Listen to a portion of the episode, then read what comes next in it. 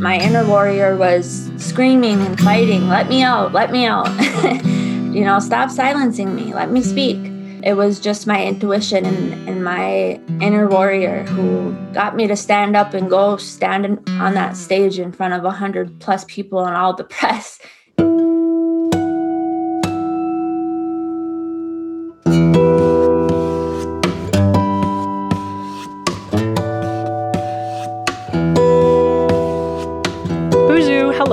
Welcome to Native Lights, where Indigenous voices shine.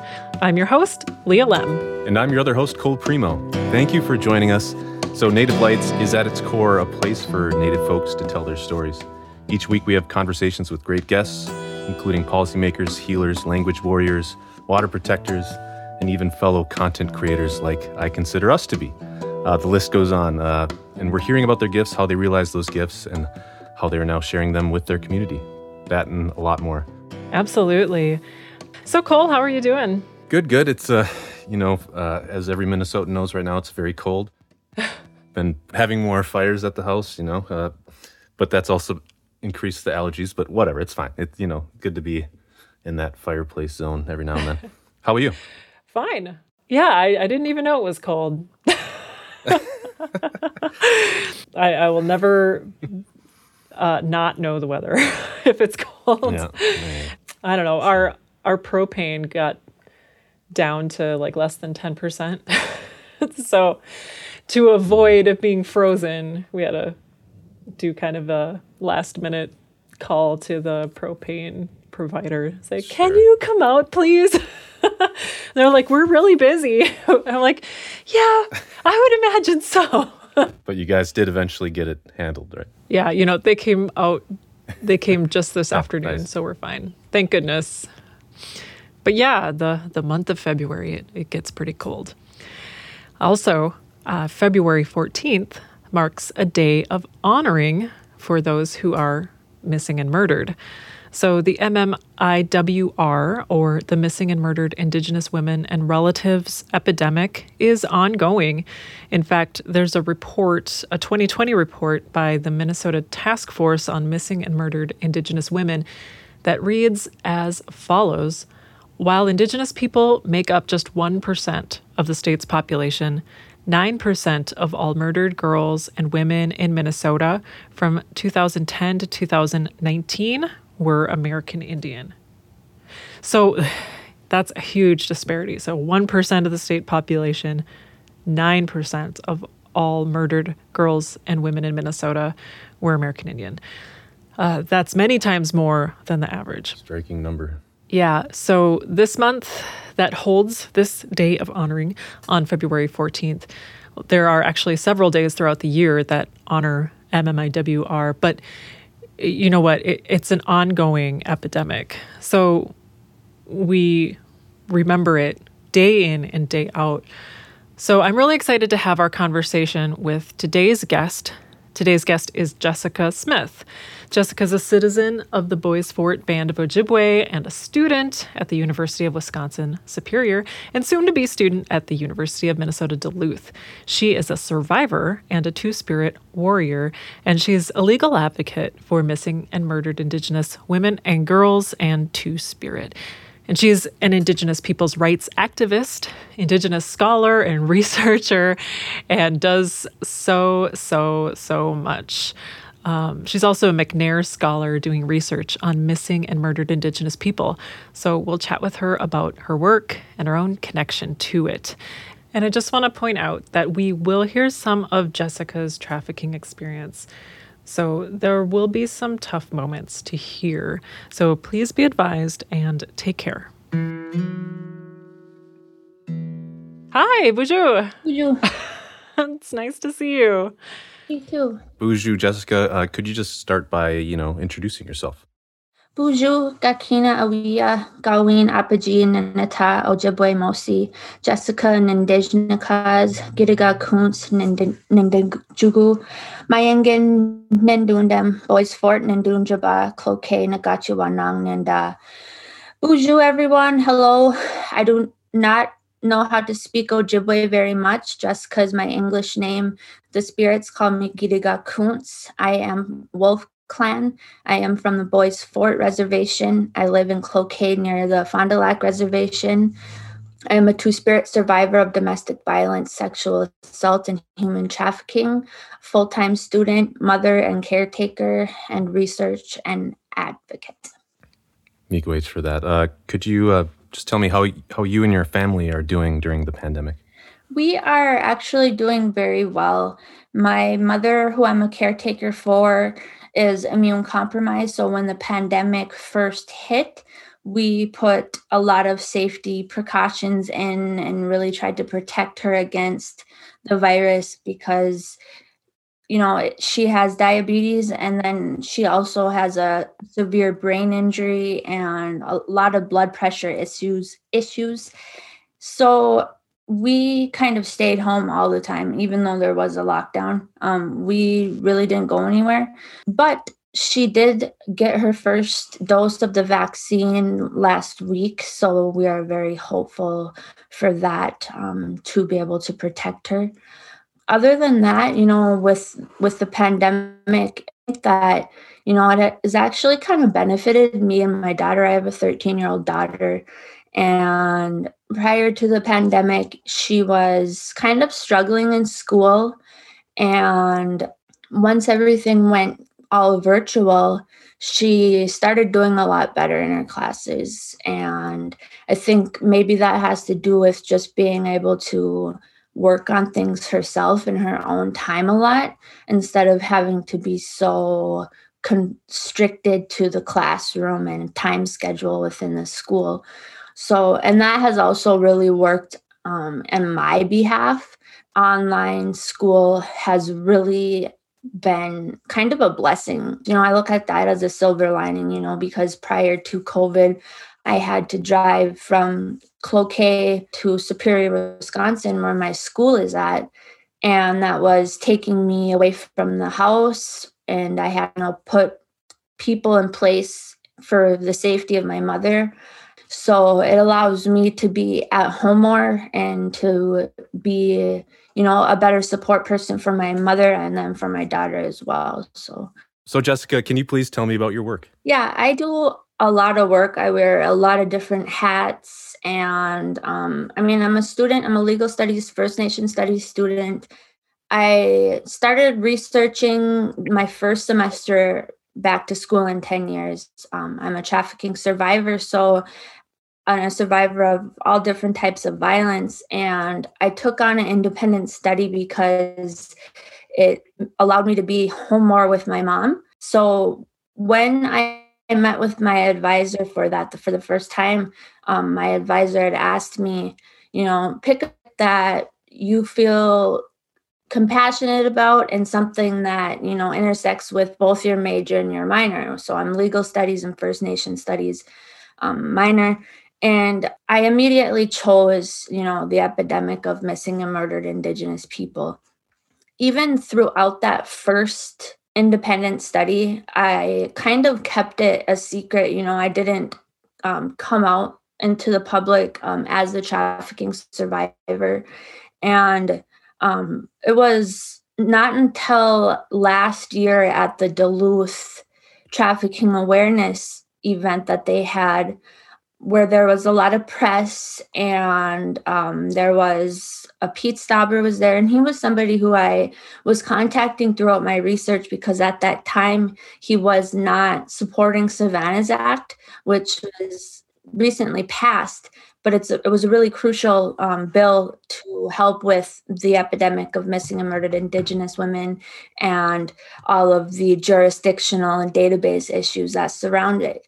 So um, I was not scheduled to speak at that event, but I was sitting in the back of the room and something inside me just told me like you need to get up and speak you need to get up and say something so i walked up to the stage and um, I got up to the microphone and I stood in front of the, a group of 100 plus people, all press, and told my trafficking story and then turned around and looked at Pete Stauber and asked him what he was doing to protect Indigenous women from trafficking in Minnesota and if he was supporting Savannah's Act.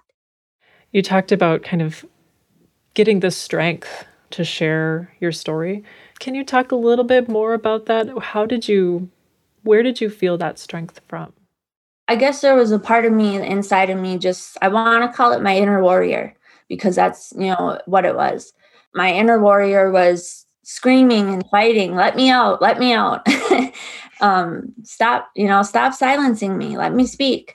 It was just my intuition and, and my inner warrior who got me to stand up and go stand on that stage in front of 100 plus people and all the press and tell my trafficking story. It's hard to explain that how i felt after that but it was an intense amount of release. You know i felt like i had a hundred pounds of stress just off my shoulders. And i felt like i completely kind of freed myself from from that pain that I have been holding inside for so long. So it was good to finally get that out. Jessica, can you tell me a bit about working as a McNair Scholar? So, when I did my research with McNair Scholar Program, I kind of looked through and read through a lot of existing literature that was out there on trafficking and particularly you know trafficking within native women. And what i found was there was a really severe lack of literature and research that was written or you know conducted by native people or native women specifically native survivors. So I took it upon myself to really t- dive deep into the issue of trafficking. And then I um, surveyed 12 people who have all done really amazing work, grassroots organizations and, and warriors, you know, frontline warriors. And so my work was really just uplifting theirs and uplifting their voices it went really well. You know, the res- the research report got uh, national attention, and um, I was invited to do some training with the Judicial Council in California on how they can be more culturally supportive to Native victims. And I've I've just been doing multiple trainings, kind of across all of the country, um, stemming from the recommendations within that report. You're listening to Native Lights, where Indigenous voices shine. Native Lights, where Indigenous voices shine, is produced by Minnesota Native News and Ampers with support from the Minnesota Arts and Cultural Heritage Fund. Today, we're hearing from Jessica Smith of the Bois Forte Band of Ojibwe. She's a mother, a survivor, and two spirit warrior, an Indigenous scholar and a researcher, and so much more. So, Jessica, thank you so much for sharing about finding the strength to speak up about trafficking and other violence you experienced. Is there a part of your story you'd feel comfortable sharing with us? Yeah. Um, so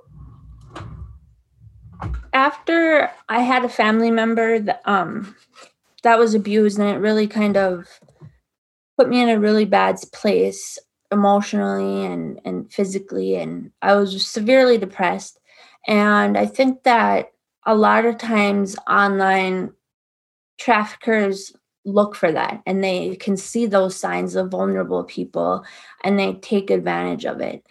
And I had what I thought was, you know, kind of a relationship with this man who was, you know, from from Las Vegas and I probably about 10 months or so was talking with him online on phone and you know building this what i thought was a relationship.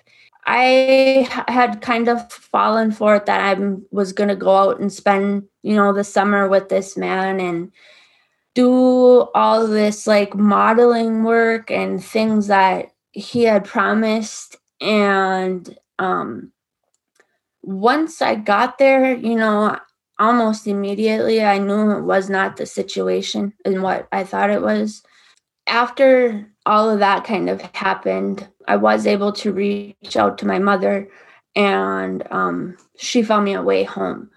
So I did, you know, safely get out of that situation.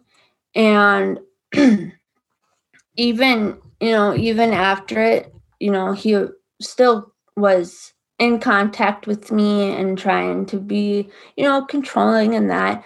And um now it's it's scary to talk about and you know i sometimes it's, it's not that i fear he's gonna come after me or anything like that because i don't ever say his name i'm you know i would never i would like my research is a perfect example of of how survivors don't feel safe in the justice system because there are not those safety nets for survivors to even testify like the justice system prosecutes the victim more often than they do the trafficker. So there's so many huge systematically that had to do with trafficking that I am really passionate about, you know, advocating for change on.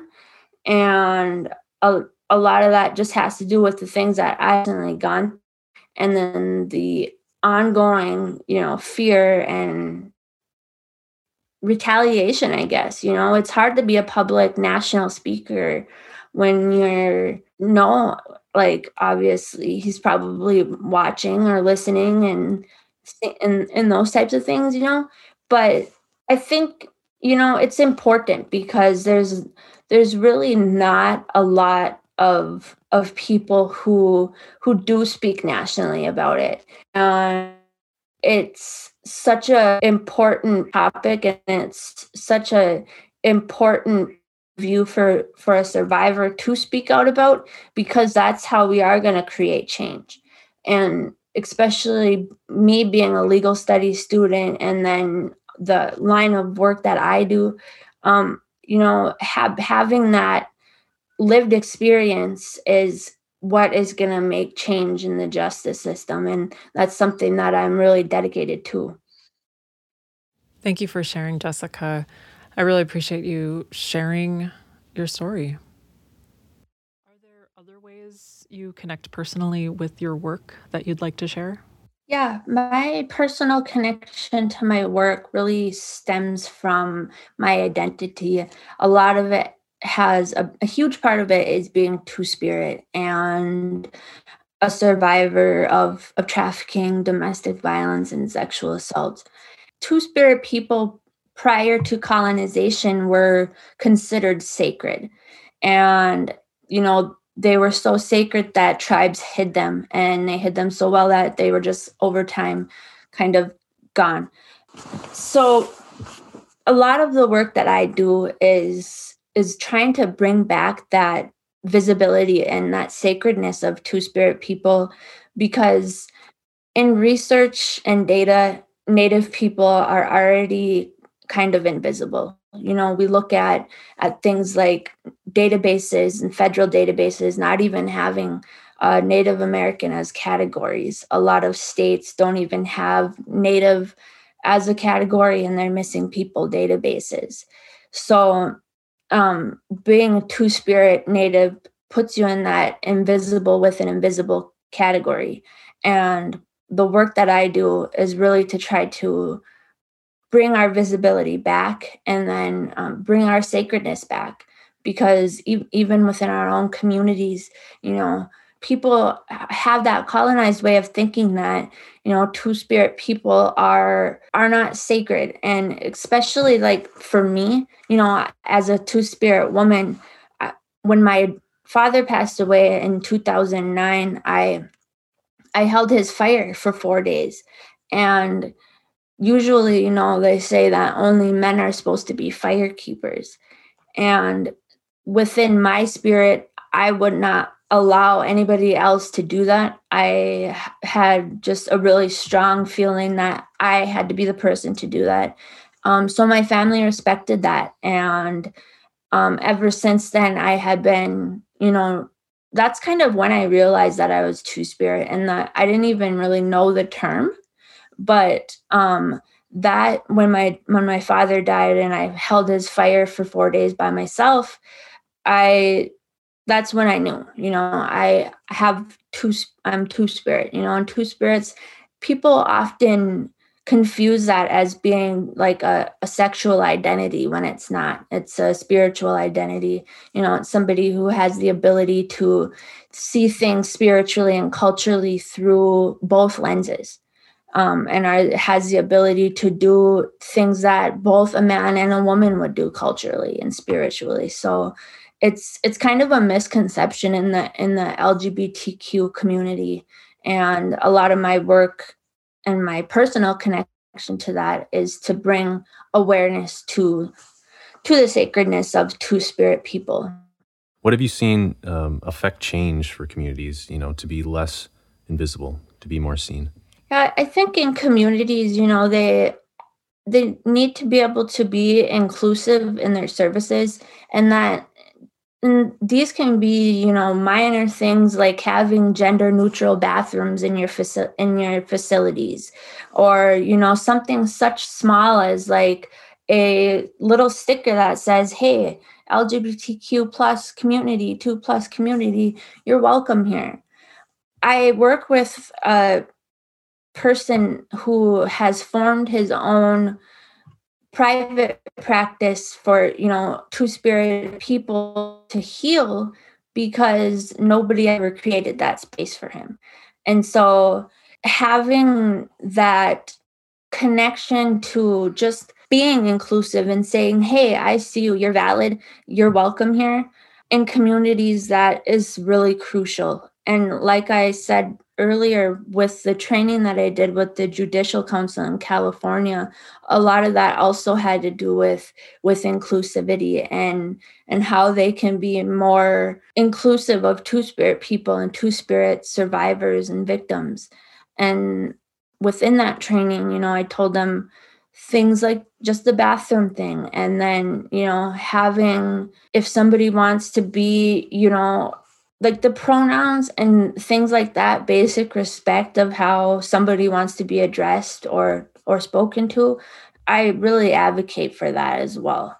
And i think that you know when people if somebody's two spirit and they want to be and their pronouns are they them and you're calling them you know she her that type of thing it's just disrespect. And i think that communities need to be more I want to say vigilant and paying attention to to who somebody is and to respect them when you're when you're talking with them when you're working with them any type of communication that you're having with somebody you have to respect who they are and who they you know identify as you're listening to Native Lights, where Indigenous voices shine. Native Lights is produced by Minnesota Native News and Ampers with support from the Minnesota Arts and Cultural Heritage Fund. Today we're chatting with Jessica Smith. Jessica is from the Bois Forte Band of Ojibwe. She's a mother, a survivor, leader, two spirit warrior, indigenous scholar, and researcher. So, Jessica, what have you learned about yourself and your community through your work and experience? I have learned that I have an intense amount of strength. I I prior to going back to school, you know, I I was using alcohol a lot and I was really disconnected from culture and myself and going back to school and getting into research and the advocacy that I'm in now really brought my, you know, inner warrior out as I said earlier. And I have been more connected to my, you know, my two spirit side and and being able to really connect with with other two spirit people and then also other survivors and kind of building that strength circle of people who you know that you know you can trust you know will be there if you need something or even if you just need a shoulder to cry on because even the strongest warriors have weak moments um, especially in this real in this work you know this work can get really draining and really exhausting at times but i have a really really great support system within my local community and then nationally. I have, you know, sisters and brothers who, which I call, um, you know, my relatives all across the country who who support me and we support each other's work. And there's really a strong sense of of kinship and solidarity there. And um, so without that, I I wouldn't be where I'm at. I have, you know, a lot of people to credit for all of the success that I have aside from myself you know it's it's that community aspect of it and lifting each other up that has really got me to where i'm at. Lifting each other up yes. So what resources are there uh, jessica for those experiencing you know these unsafe environments?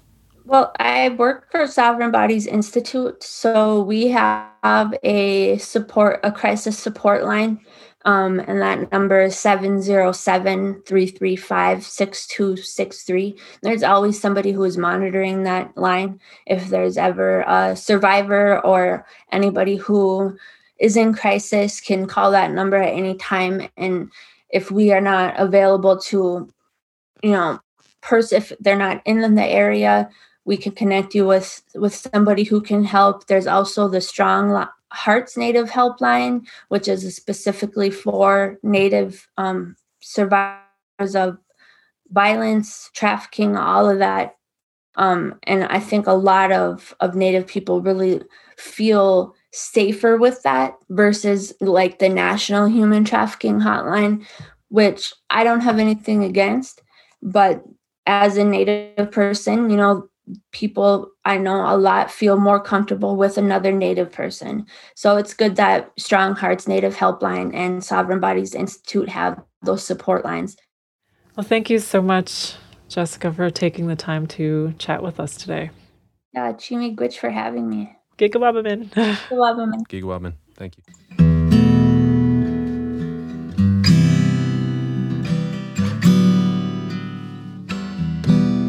Jessica Smith is a survivor, leader, Two Spirit warrior, Indigenous scholar, and researcher. She's a mother and citizen of Bois Forte, Band of Ojibwe.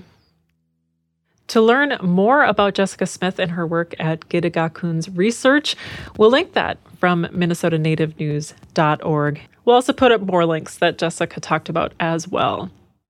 And if you need help, Strong Hearts Native Helpline provides culturally appropriate support and advocacy for American Indians and Alaska Natives. And you can call them at 1 844 7 Native. And that's resources for victims, families affected by domestic violence, and dating violence. And it's anonymous and confidential. So that's Strong Hearts Native Helpline, which is 1 844 7 Native, which is 762 8483. Additionally, the National Human Trafficking Hotline is available. The hotline serves victims and survivors of human trafficking and anti trafficking community in the U.S., and that's 1 888 373 7888. And we'll link all of those at minnesotanativenews.org. Native Lights, where Indigenous voices shine, is produced by Minnesota Native News and Ampers with support from the Minnesota Arts and Cultural Heritage Fund. Miigwech for listening. I'm Leah Lemm. And I'm Cole. Gigawabamin. Gigawabamin.